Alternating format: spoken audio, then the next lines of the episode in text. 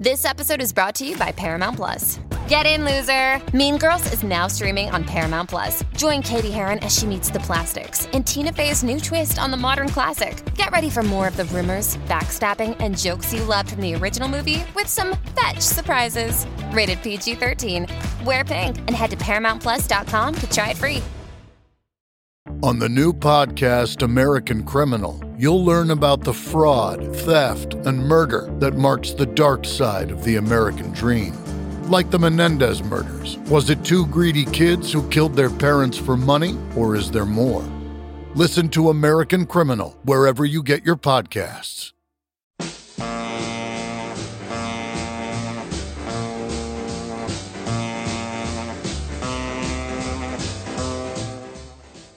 Welcome to Let It Roll, the insanely ambitious musical history podcast hosted by Nate Wilcox. We've covered the early history of rock and roll, country music in the twentieth century, the rise of hip-hop, disco, electronic dance music, and heavy metal. Stay tuned for our histories of Broadway, opera, punk rock, jazz, blues, ragtime, Latin music, and gospel. Follow the Let It Roll podcast on Twitter, at Let It Rollcast, and check out our brand new Substack newsletter and website at let it roll podcast dot com. We've got archives of every episode, sorted by genre, era, guest, co-host, and miniseries. It's also a great way to support the show if you can afford it. Let It Roll is a Pantheon podcast, and you can listen to more great podcasts at w w w dot pantheon podcasts dot com. Today, Nate is doing a telepathic interview with the late John Phillips and his co-author Jim Jerome to discuss his memoir, Papa John. Email us at let it roll podcast at gmail dot com. Pop in those earbuds and enjoy.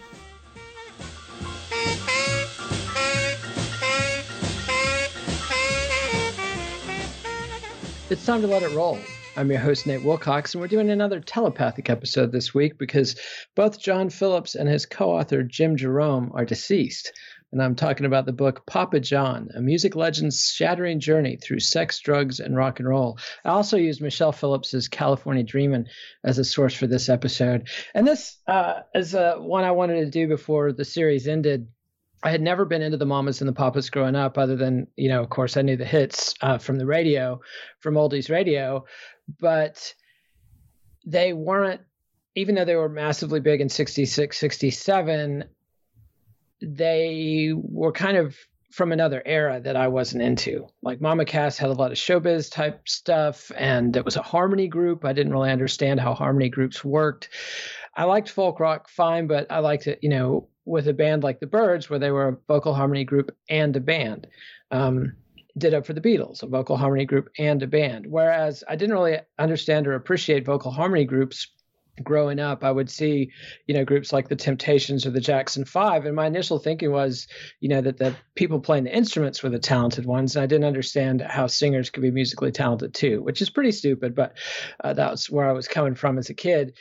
And in my big sixties phase in the eighties and nineties, I tried the Mamas and the Papas, but I found the full-length albums, like their version of of Twist and Shout or Dancing in the Streets, were just feeble to me. And and when they would do uh, Sing for Your Supper and other kind of Broadway songs like that, I, it just reeked of old-school showbiz I didn't dig. But for some reason, about ten years ago, I got a hold of John Phillips' autobiography and Michelle Phillips' autobiography at the same time, and I read them back to back. And found them utterly fascinating because both of those people, um, and Michelle Phillips is still alive, so I'll have to watch what I say a little bit about her. But John Phillips was certainly an effing scumbag to the nth degree.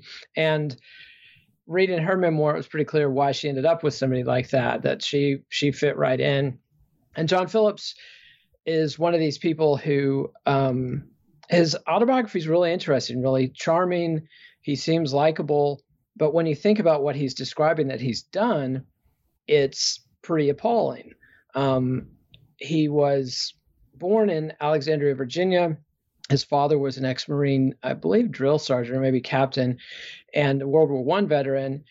and his mother was uh, a Cherokee that that his uh, father had met on the reservation, although she was adopted by her Cherokee parents. And it's not ever clear if John Phillips actually had Cherokee blood in him or not, if if his mother was biologically Caucasian or what.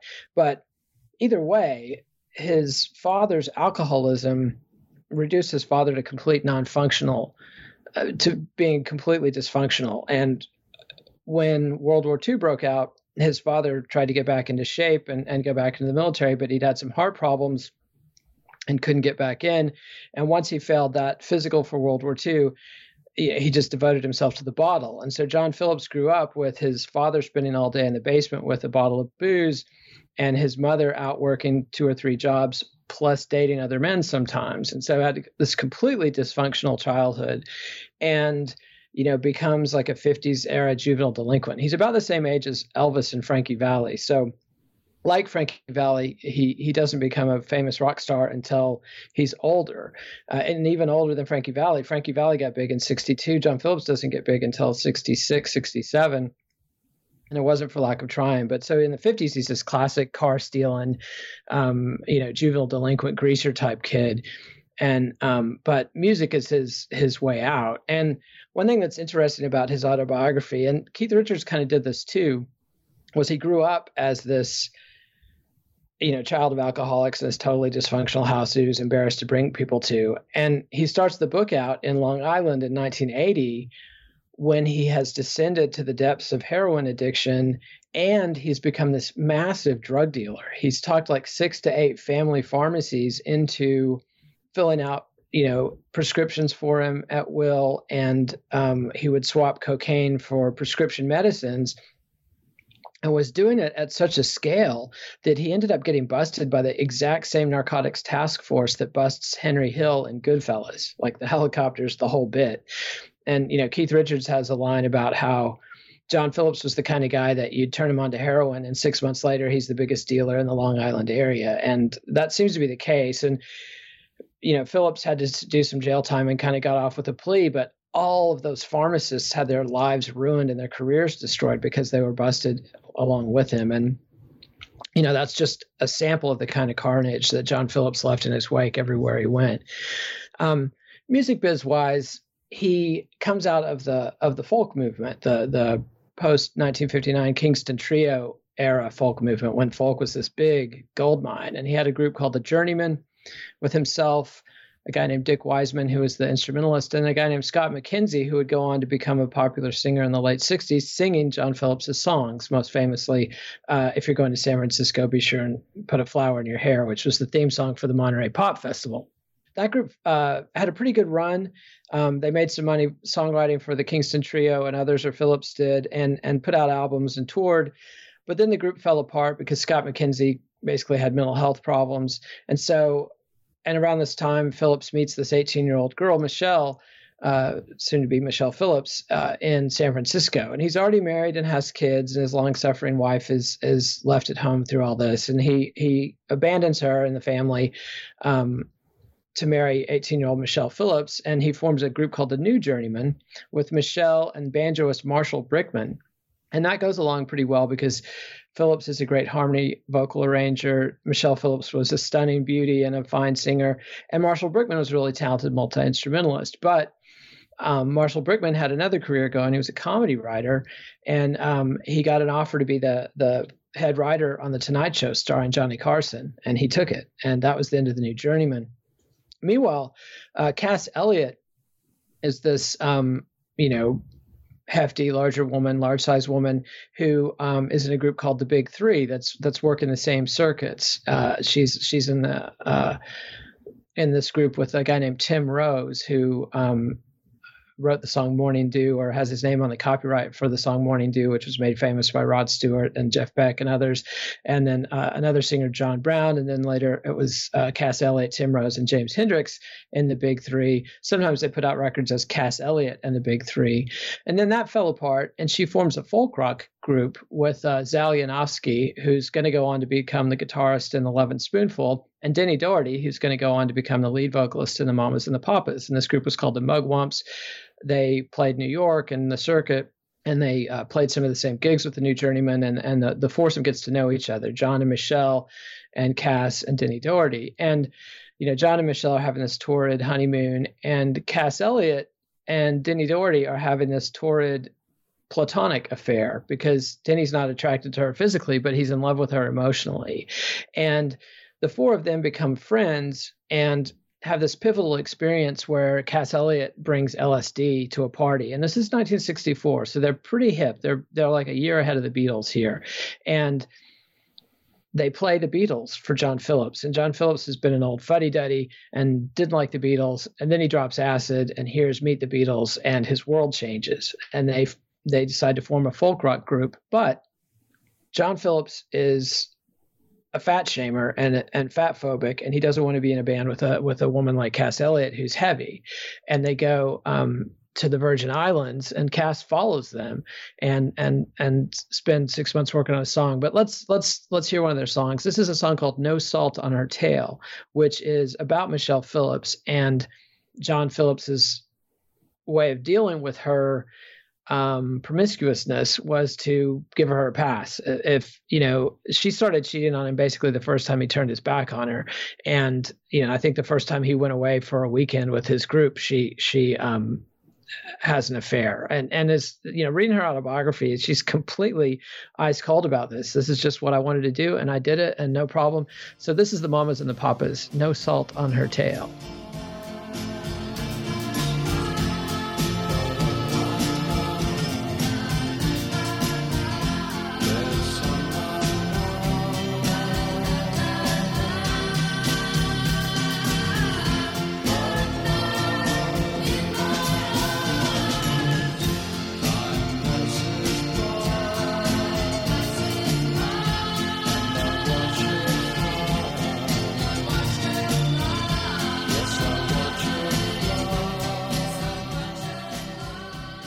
And that was "No Salt on Her Tail" by the Mamas and the Papas. And you can hear the brilliant harmonies, and you can hear the L A Wrecking Crew uh, backing them up. Some of the some of the best, Hal Blaine and uh, and company, um, playing on those records. And they go to the Virgin Islands and spend most of nineteen sixty-five uh, workshopping their material, playing in, in a club uh, on the island. They had some money from from Phillips's songwriting success, and uh, he has credit cards, and they basically end up maxing those cards out. They're spending the whole summer dropping acid.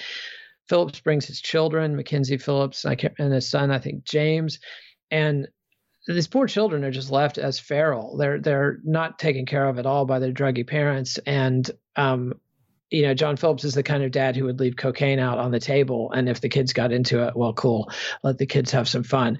This just, as a Gen Xer, this is just tooth-grindingly obnoxious, bad parenting, bad, bad parenting. And we'll talk about the the incest allegations that Mackenzie Phillips made later on, but I want to be clear that she never accused her father of molesting her as a child. That, that what happened was they had an affair when they were both adults, adult crackheads, but adults. I'm not trying to make any excuses for John Phillips. I think he's the biggest piece of shit you could possibly be as a human being, but I just want to be clear um, that that's what Mackenzie Phillips has alleged, and, and nobody's accused him of being a child molester, although uh, just a mega creep and terrible parent. But anyway, they they form this group, and eventually Cass Elliott works her way in. She's working as a she goes and gets a job as a waitress in the club they're playing in, and starts singing from the floor and joining in. And she's so popular and obviously a great singer that they have to let her in. And they come up with what's believed to be a cover story. Cass Elliott swore this was true her whole life, but the story is that her voice was a little bit too low to sing the harmony parts that John Phillips was hearing in his head. And then one day a bucket falls on her head and she gets a brain injury, and suddenly she has three notes added to her range at the top, and suddenly uh, she can sing, and she's welcomed into the group. That's widely believed to be B S, and that the real story was that John Phillips was just deeply uncomfortable about being in a group with a woman that was uh, plus-sized like Cass was. Um, ultimately, in the end, Cass Elliott, Mama Cass, goes on to be the biggest star in the group, and and proved him wrong. Uh, uh, and and that's pretty satisfying, because it's interesting that, you know, John and Michelle are people that it's easy to dislike, but it's very hard to dislike Cass Elliott. You, you know, she was this earth mother who kind of, you know, becomes this big star. She's very frustrated because, you know, she's got this love relationship with Denny Doherty, but he doesn't reciprocate, at least not physically. And then what John Phillips did know at this point is that Michelle and Denny had started having a physical affair, and Michelle and Cass are having this incredibly close, almost obsessive friendship with each other. Cass Elliott is really educating Michelle, and, and Michelle really looks up to her and loves her and goes ahead and has an affair with the love of Cass's life anyway. But they, they get to L A before this is exposed, or before John and, and Cass are, are, are aware of what's going on. And they get to L A.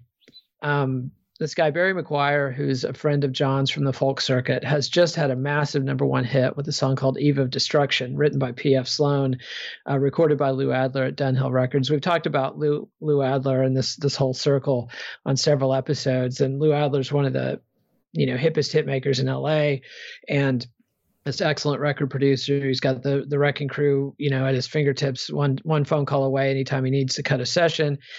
They show up at his office, and um, Kim Fowley, the legendary scumbag who uh, behind the song Alley Oop and later puts together the Runaways, is trying to sign the Mamas and the Papas. They pulled up to his house first, and he's trying to hustle around and get the money together and get a deal together. And he gets it together the next day.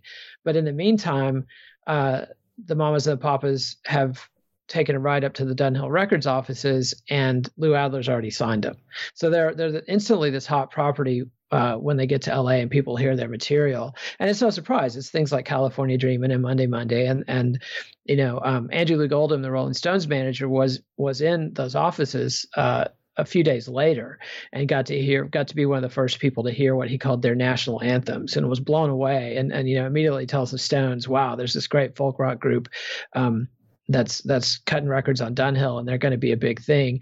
And sure enough, they were, they, they massive smash hits um, right out the gate. They originally were going to provide California Dreamin' to Barry McGuire as this follow-up to Eve of Destruction. But Um, McGuire had this really growly bass singing style, and the more that John Phillips and Lou Adler listened to it, the more they were unhappy. It had the angelic Mamas and the Papas backing vocals, but McGuire, and in particular his harmonica break on the song, just weren't cutting it. So Phillips and Adler wipe off um, McGuire's vocal take and his harmonica part and re-record, keep the backing and the backing vocals, and just get Denny Doherty in there to record a new lead vocal, and bring in a, a flautist, a jazz uh, flute player. Um, they, he was actually a brass player, played saxophone as well. And, and they, they bring him in, and he picked the flute uh, and, and, you know, the epic legendary flute solo on California Dreamin'. That becomes this massive hit. Then Monday Monday becomes even a bigger hit. And then John Phillips and Cass Elliott realize what's going on with Michelle and Denny behind their backs. And literally no sooner is the group exploding than they implode, because that betrayal completely broke Cass Elliott's heart. It enraged John Phillips. He was willing to look the other way uh, with Michelle's philandering. He was an older man, et cetera, et cetera. She's this young beauty. He understands. But when push comes to shove and she's sleeping with the guy in his group, he just can't handle it. And they keep going. But then in the summer of sixty-six, she starts having an affair with Gene Clark, the lead vocalist of the Birds. And they do a gig, and Gene Clark is sitting in the front row in this bright red and purple suit. And John Phillips sees uh, his wife making eyes at Gene Clark and fires her on the spot, just cannot handle it. And so for like six months from um, July of sixty-six until October of sixty-six, they bring in this uh woman named Jill Gibson. And we talked about Jill Gibson on the episode we did with uh, Joel Selvin that was uh, mostly focused on Jan and Dean. And Jill Gibson had been uh, the partner of of Jan, and now I'm forgetting his name, it's Dean Torrance. Um, but she was she was with Jan, I, th- I want to say Barry, but he was the main guy in Jan and Dean. And she had been his partner. And, you know, Jan and Dean's number one hit was uh, uh, uh, Surf City, and the famous chorus, Two Girls for Every Boy. And and one night, Jill Gibson's in her massive house that she shares with Jan, and she hears noises. And usually he's in the studio and she hears noises, but she's hearing noises from the other side of the house. So she gets worried somebody's broken in. She goes to their hot tub room, and there's Jan with two girls. So That was enough for her. She leaves Jan and she becomes Lou Adler's girlfriend. And that's when Lou Adler introduces her uh, to John Phillips. And she's a great singer and, and, and becomes um, a member of the Mamas and the Papas and even goes to London with them. And they're the, the big hit of the scene. And so it's time for our next song. And, and this is the Mamas and the Papas doing a song called Strange Young Girls, which, um, as a, somebody who's been fascinated with the Manson family my whole life, I immediately zeroed in on this song. And according to Michelle Phillips, the the Manson girls were creepy crawling in the alley behind their house and and were a known entity on the Sunset Strip. And so John Phillips writes the song Strange Young Girls about, you know, Sadie Mae Glutz and the different Manson girls before Sharon Tate gets killed. So he was he was aware of of the Manson family, and he put it in song. Uh, Strange Young Girls at the Altar of Acid. This is the Mamas and the Papas.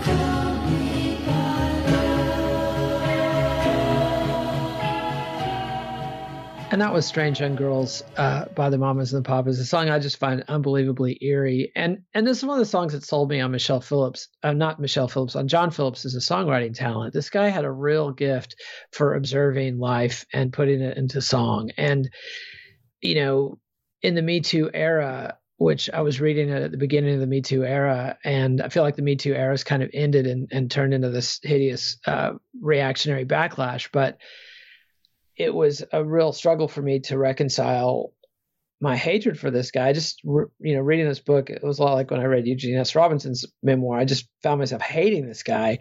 And um, at the same time, I was listening to his music for the first time with open ears and really enjoying it and, and admiring his abilities as a songwriter. So it's it's it's a complicated thing. And, and you know, millions of people reacted to, to John Phillips and the group's gifts in a positive way. And they were very much pre-hippie icons. They really laid the groundwork for American culture to embrace, or at least youth culture to embrace uh, hippies and the San Francisco scene.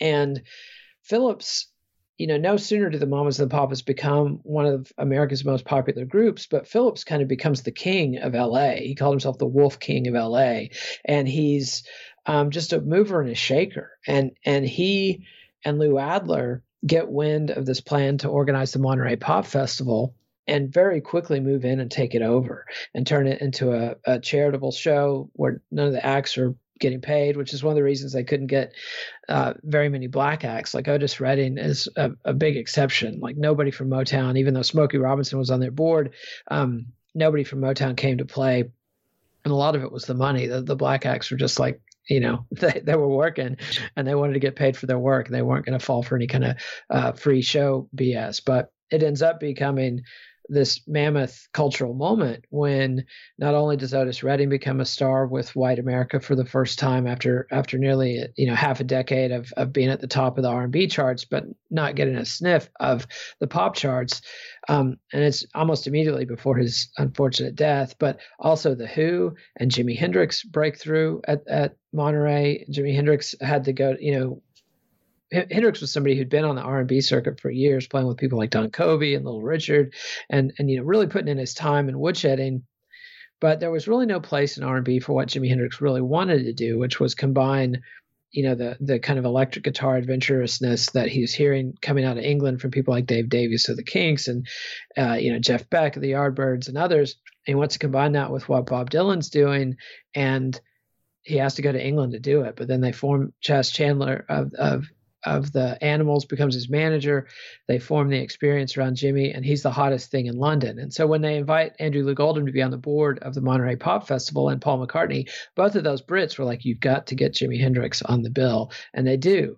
And they also say, you've got to get The Who on the bill. And they do. And The Who has their first American breakthrough around this time with I Can See for Miles and Miles. And Janis Joplin and the San Francisco acts also have big breakthroughs. And Janis Joplin was with Big Brother and the Holding Company, and they had this massive uh, breakout performance there, and she becomes a star. And it's filmed for a movie, and so it's a massive concert event. I think, you know, fifty to one hundred thousand people see it live.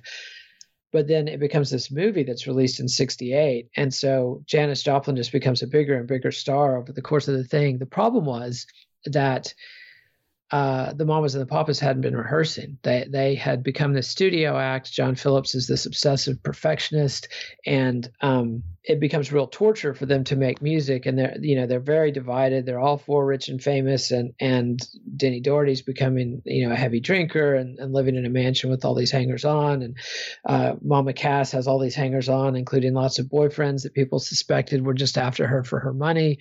Uh, she gets pregnant and has a baby. She and and uh, John Phillips are just at loggerheads all the time. Michelle Phillips is really bummed out uh, about the experience of having been fired, and you know doesn't feel like she has any agency in the group. After that, that John's got her under his thumb completely. They reconciled and were living together again, and they buy this big mansion in Bel Air. And uh, they have more Manson family encounters. Like when Michelle Phillips tells the story of one night, uh, she's looking out the front window and she sees people dressed in black crawling up the driveway to their Bel Air mansion. And she freaks out and runs and gets John, who's in the studio he'd built in the pool house out back.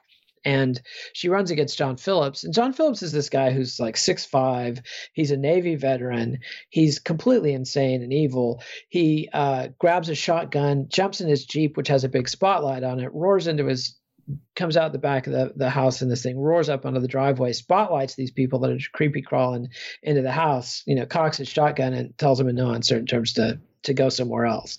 And that was a, apparently Tex Phillips, Tex Watson, I mean, and uh, and uh, Susan Atkins, a k a. Sadie Mae Glutz. This was the Manson family doing a full-on creepy crawl of their house.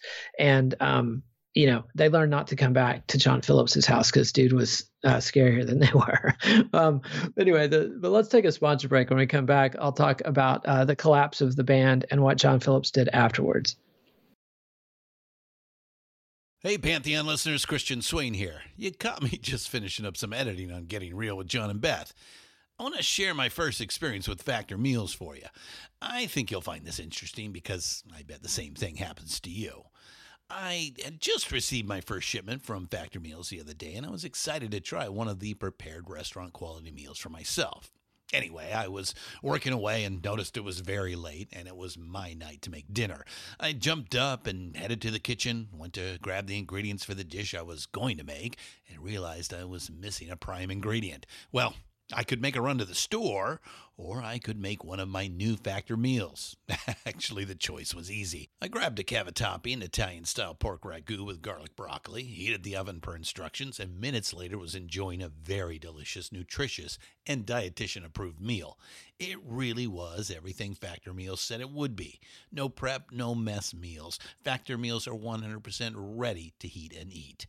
Take it from me and head to factor meals dot com slash pantheon fifty and use the code pantheon fifty to get fifty percent off. That's factor meals dot com slash pantheon fifty and use the code pantheon fifty to get fifty percent off.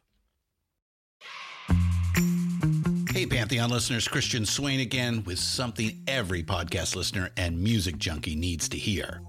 As I'm sure you can guess, I listen to a lot of podcasts. I also listen to a lot of music, so having high-quality headphones and earbuds are absolutely critical to my day. Oh, and I have numerous pairs. In fact, I have a junk drawer of used devices that have bitten the dust, so I've tried them all. Recently, I was sent a pair of earbuds by Raycon, and the first thing I noticed was the cost. Uh, looks like their products are about half the price of other premium brands. Okay, that's cool. And the reviews seem pretty stellar. Okay, checks that box. So I got my Raycon Everyday Earbuds, a nice packaging to open, and what I immediately noticed were the pack of ear tips for sizing. Uh, I'll tell you, I have small ear canals.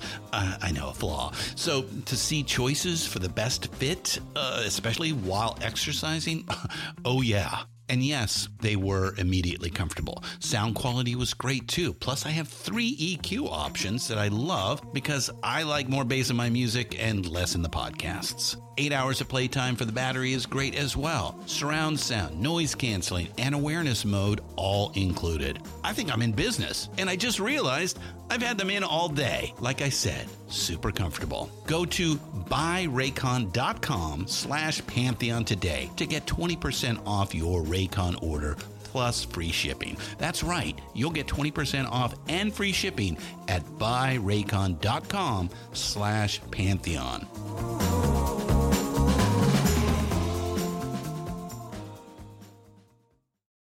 American Criminal is a new true crime podcast from the studio behind American Scandal and American History Tellers. Every week, you'll fall deeper into the riveting stories of the country's most clever, craven, and cruel criminals. Fraud, theft, murder, and worse. Whatever the case, whoever the criminal, you don't know the whole story until now.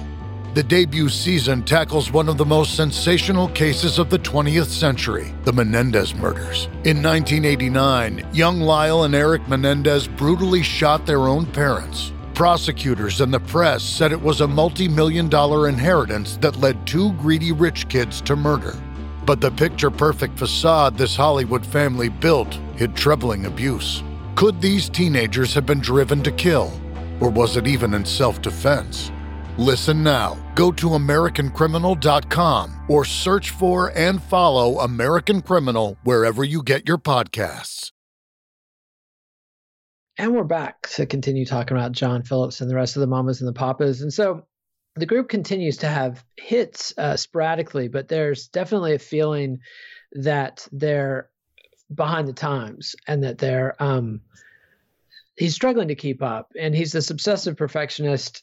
And, and, you know, it's one thing to compete with like the Birds and the Turtles and the Leaves and the Grassroots and the, the L A folk rock scene and, and Bob Dylan. But just one year later, it's nineteen sixty-seven and suddenly they're competing with Sergeant Pepper's and Jimi Hendrix. And, um, you know, even the Rolling Stones are having trouble keeping up in this in this this rapidly changing time, and all the San Francisco bands. I mean, the Jefferson Airplane explodes out of San Francisco with "Somebody to Love" and "White Rabbit." Grace Slick is suddenly, you know, um, this dark-haired, pretty o- openly evil or openly rebellious singer, and and very much a counterpoint to Mama Cass and Michelle Phillips, and and and then you get Janis Joplin, who won't get an album out on a major label until nineteen sixty-eight, but Big Brother and the Holding Company are touring and a very big deal.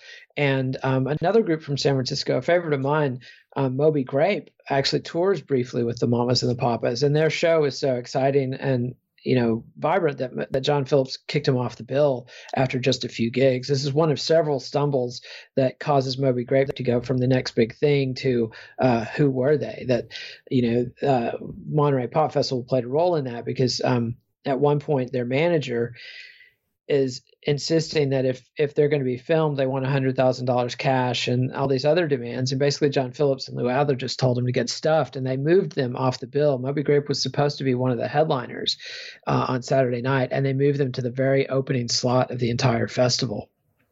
And so they basically get no attention at all from Monterey Pop. And it's just one of several stumbles that brings Moby Grape uh, down. Um, and, and they never, you know, uh, have a hit. But anyway, back to the sixty-seven. And also Jim Morrison and the Doors have had a massive hit with Light My Fire. So it's very difficult for John Phillips to keep up.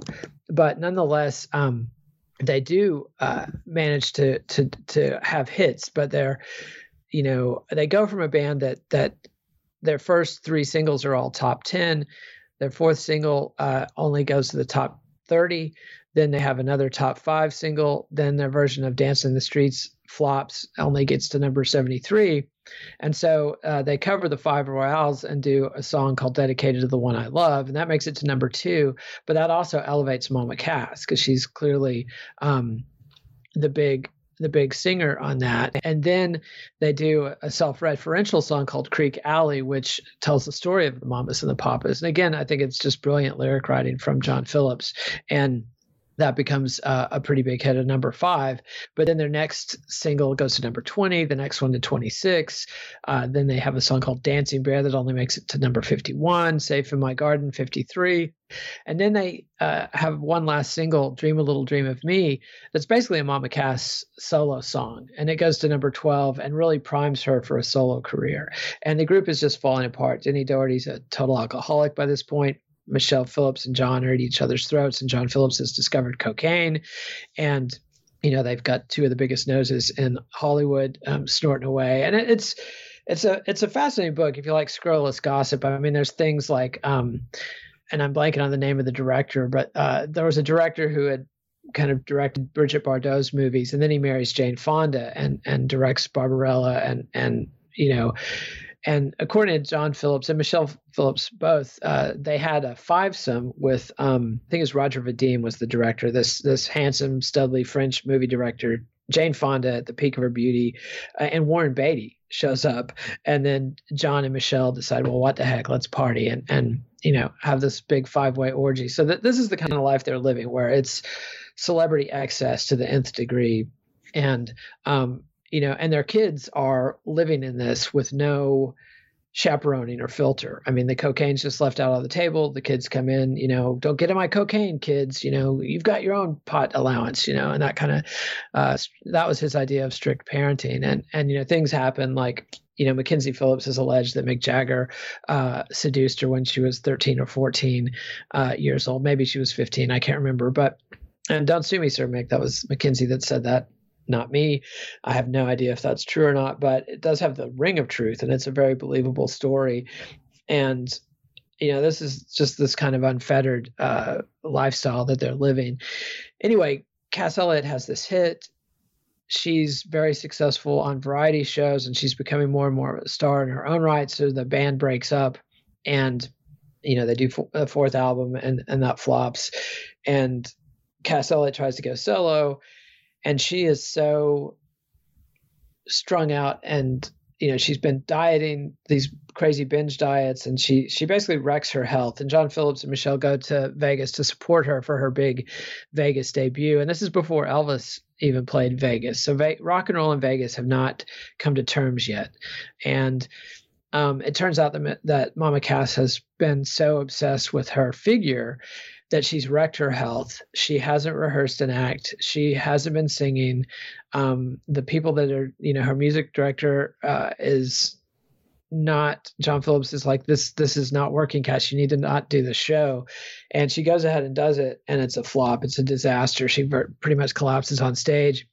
And, uh, you know, it, it, she does manage to build some of her solo career back, but uh, it's not what it could have been because of that big flop at um, Vegas. But here's a single that she put out early in her solo career that I really am fond of. This is California Earthquake by Mama Cass.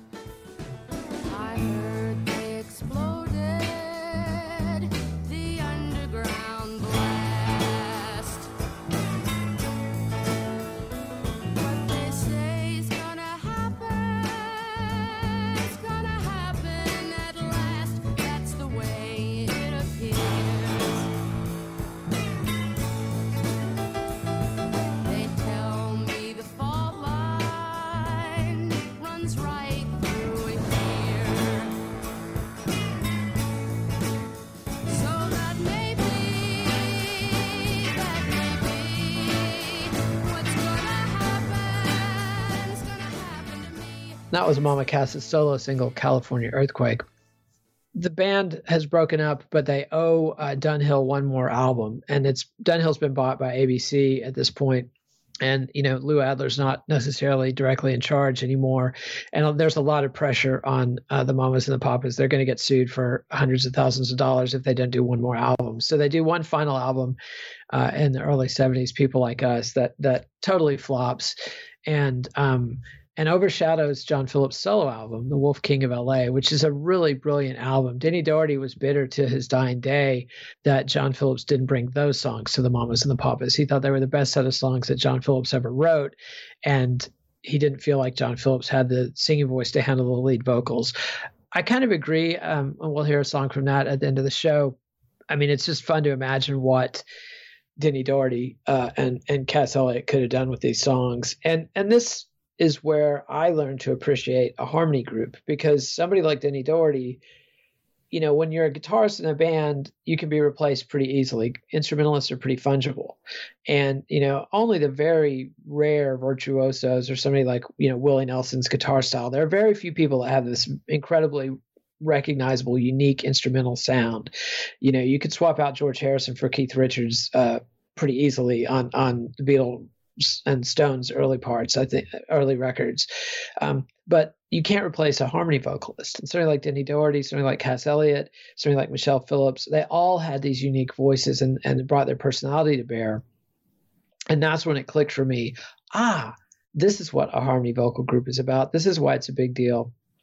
And it immediately opened up worlds for me. Like suddenly I could, I could appreciate and really dig the Temptations and the Supremes in a whole new way. I'd always appreciated um, the songwriting and and the, the Funk Brothers and the arrangements and the lead vocals, but I'd never really appreciated the harmony singing and the personalities and the way that the, the different personalities of the harmony group come forward. And and after the Mamas and the Papas opened my ears to that, you know, suddenly I could appreciate the Beach Boys in a whole new way, the Beatles, all of Motown. It it, it suddenly made sense. And I could even appreciate things like Boyz two Men and N Sync and and K-pop and and, and and you know, it was a big moment for me uh, in my musical appreciation and, and opening up new horizons. I'm always looking for new old music, and this really opened my my mind. And I'm fascinated by things that have they give me conflicting emotions. And John Phillips definitely gave me conflicting emotions because, you know, as a as a child of a single mother growing up in the seventies, I'm really bitter about neglectful parents. Not that my mom was neglectful, but she's putting herself through college, raising six kids, et cetera, et cetera. She was busy, and I had a lot of time on my hands. And I was actually looked after better than I realized, that aunts and uncles had their eyes on me, and big brothers and sister were looking out for me too. But nonetheless, I still got myself into some situations that I wish I hadn't. And reading about what McKenzie and China Phillips and all the other children of, of John uh, Phillips went through was pretty enraging. And, you know, it, it, it, because I'm me, it added to the fascination of the music. And, you know, Phillips becomes a, a movie music songwriter and, and T V. I think he wrote the soundtrack for, uh, Brewster McCloud and d- various different movies. And then he spends a fortune trying to put on a Broadway musical with his second wife, uh, Genevieve, Genevieve. And uh, let's go ahead and hear our last song. This is um, Let It Bleed, Genevieve, which is a song John Phillips wrote about uh, his second wife or third wife, uh, Genevieve, miscarrying their child.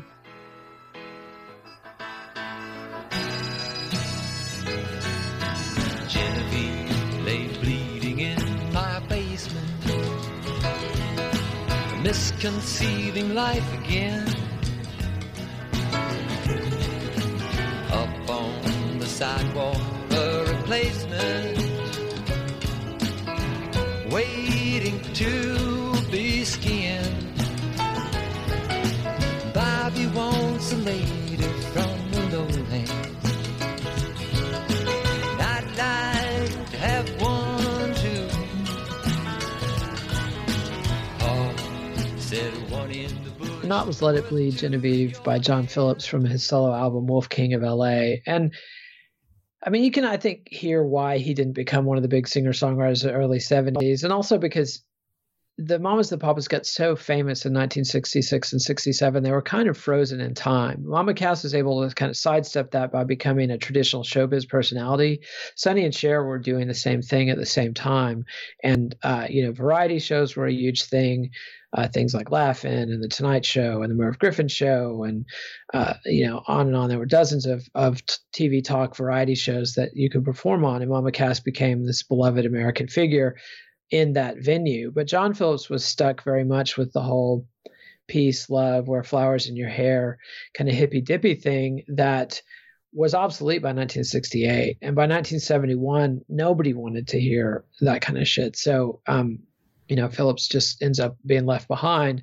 But being John Phillips, he, he um, you know, manages to make a new career for himself in, in movie soundtrack and T V soundtracks, and has plenty of money left over, you know, all through the seventies, I think he he said he had like a, a six-figure income from the royalties on his songwriting uh, for the Mamas and the Papas and and Scott McKenzie and the Kingston Trio, et cetera, et cetera.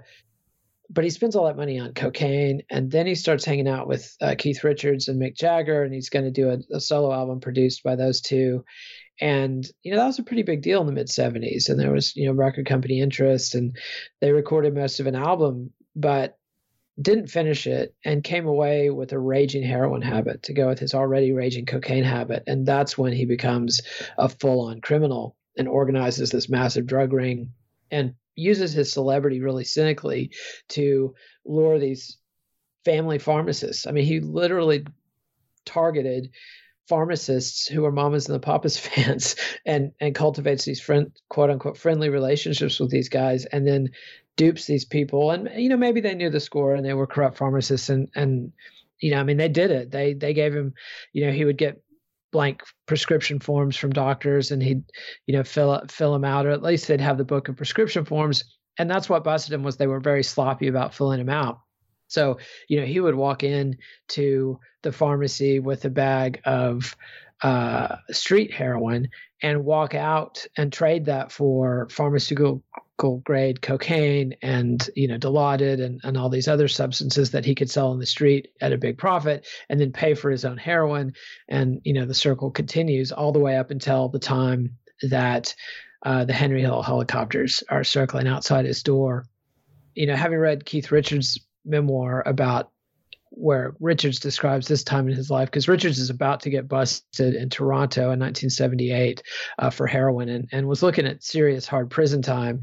And there's a period uh, when Richards is living in Long Island and, and hanging out with John Phillips quite a bit. And they're both living in mansions that they've allowed to go completely decrepit. Like Marlon Richards uh, was a ten-year-old child living with his grandfather, Burt Richards, in this house in Long Island where the bottom floor was completely abandoned and derelict. And they had an elevator up to the second floor, which was their living quarters. But the bills weren't always paid. There wasn't always power. The water, you know, sometimes the plumbing would be out and that kind of stuff. So they're living in this, you know, decadent millionaire squalor. And John Phillips's kids are in a similar situation, even though Mackenzie Phillips by this time has grown up and become a sitcom star in Hollywood, which was really the last thing she needed, because she managed to parlay that into a completely raging uh, coke habit.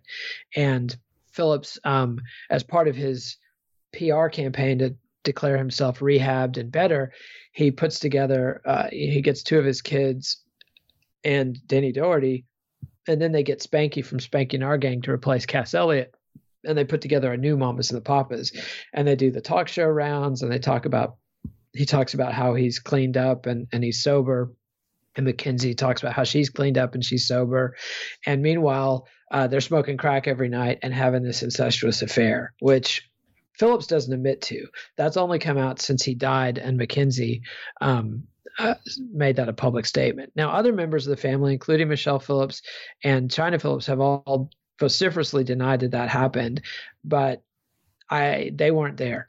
And so I think you got to give some credence to Mackenzie Phillips. I mean, who tells a story like that on themselves if they're not true?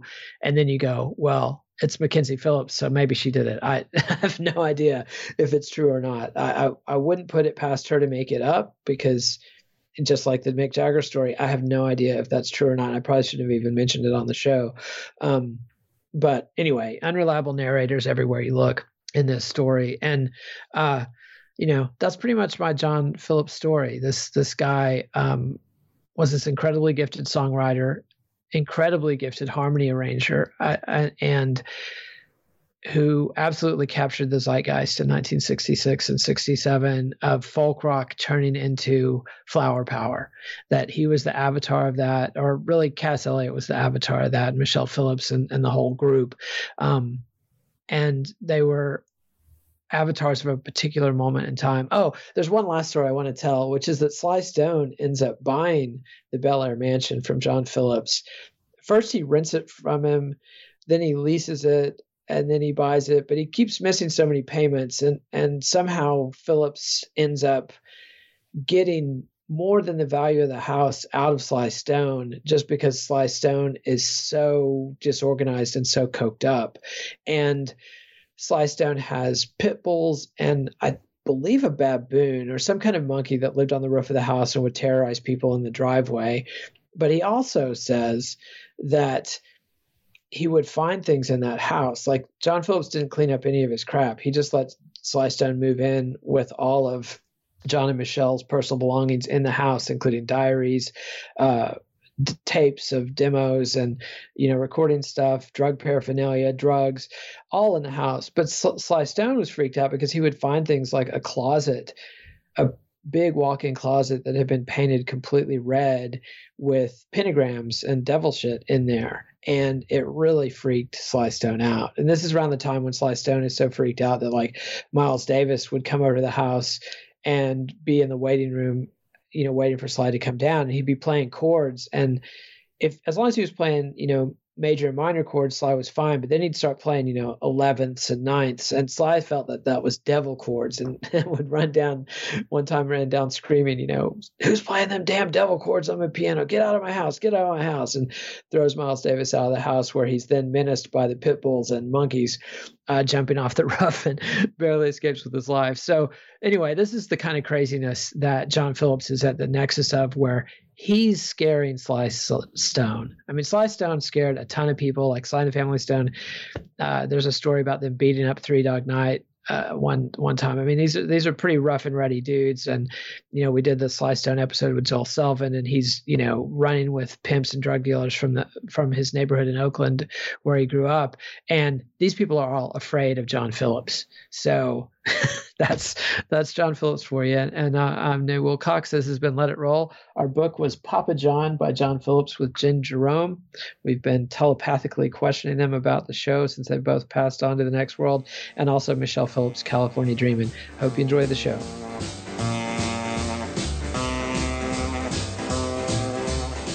Follow the Let It Roll podcast on Twitter at Let It Rollcast. And check out our website at let it roll podcast dot com. Thursday, we'll be back with another musical nightmare. Let It Roll is a Pantheon podcast, and you can listen to more great podcasts at w w w dot pantheon podcasts dot com.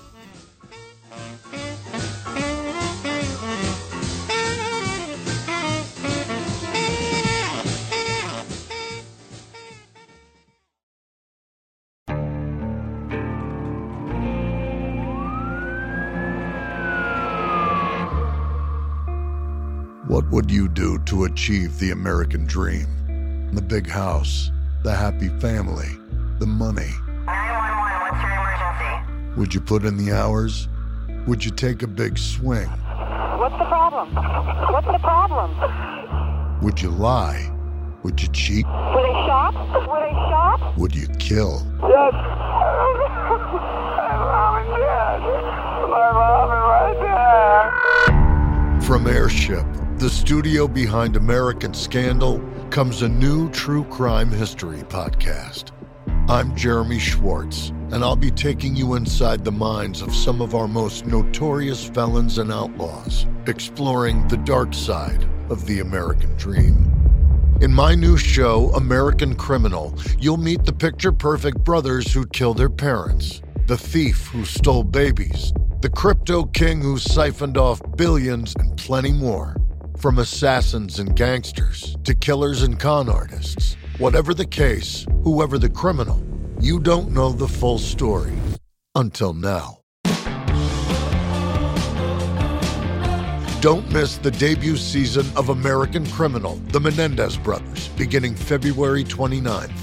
Listen wherever you get your podcasts, or to get early ad-free access to the entire season first, plus hundreds of other ad-free history podcast episodes, subscribe at into history dot com.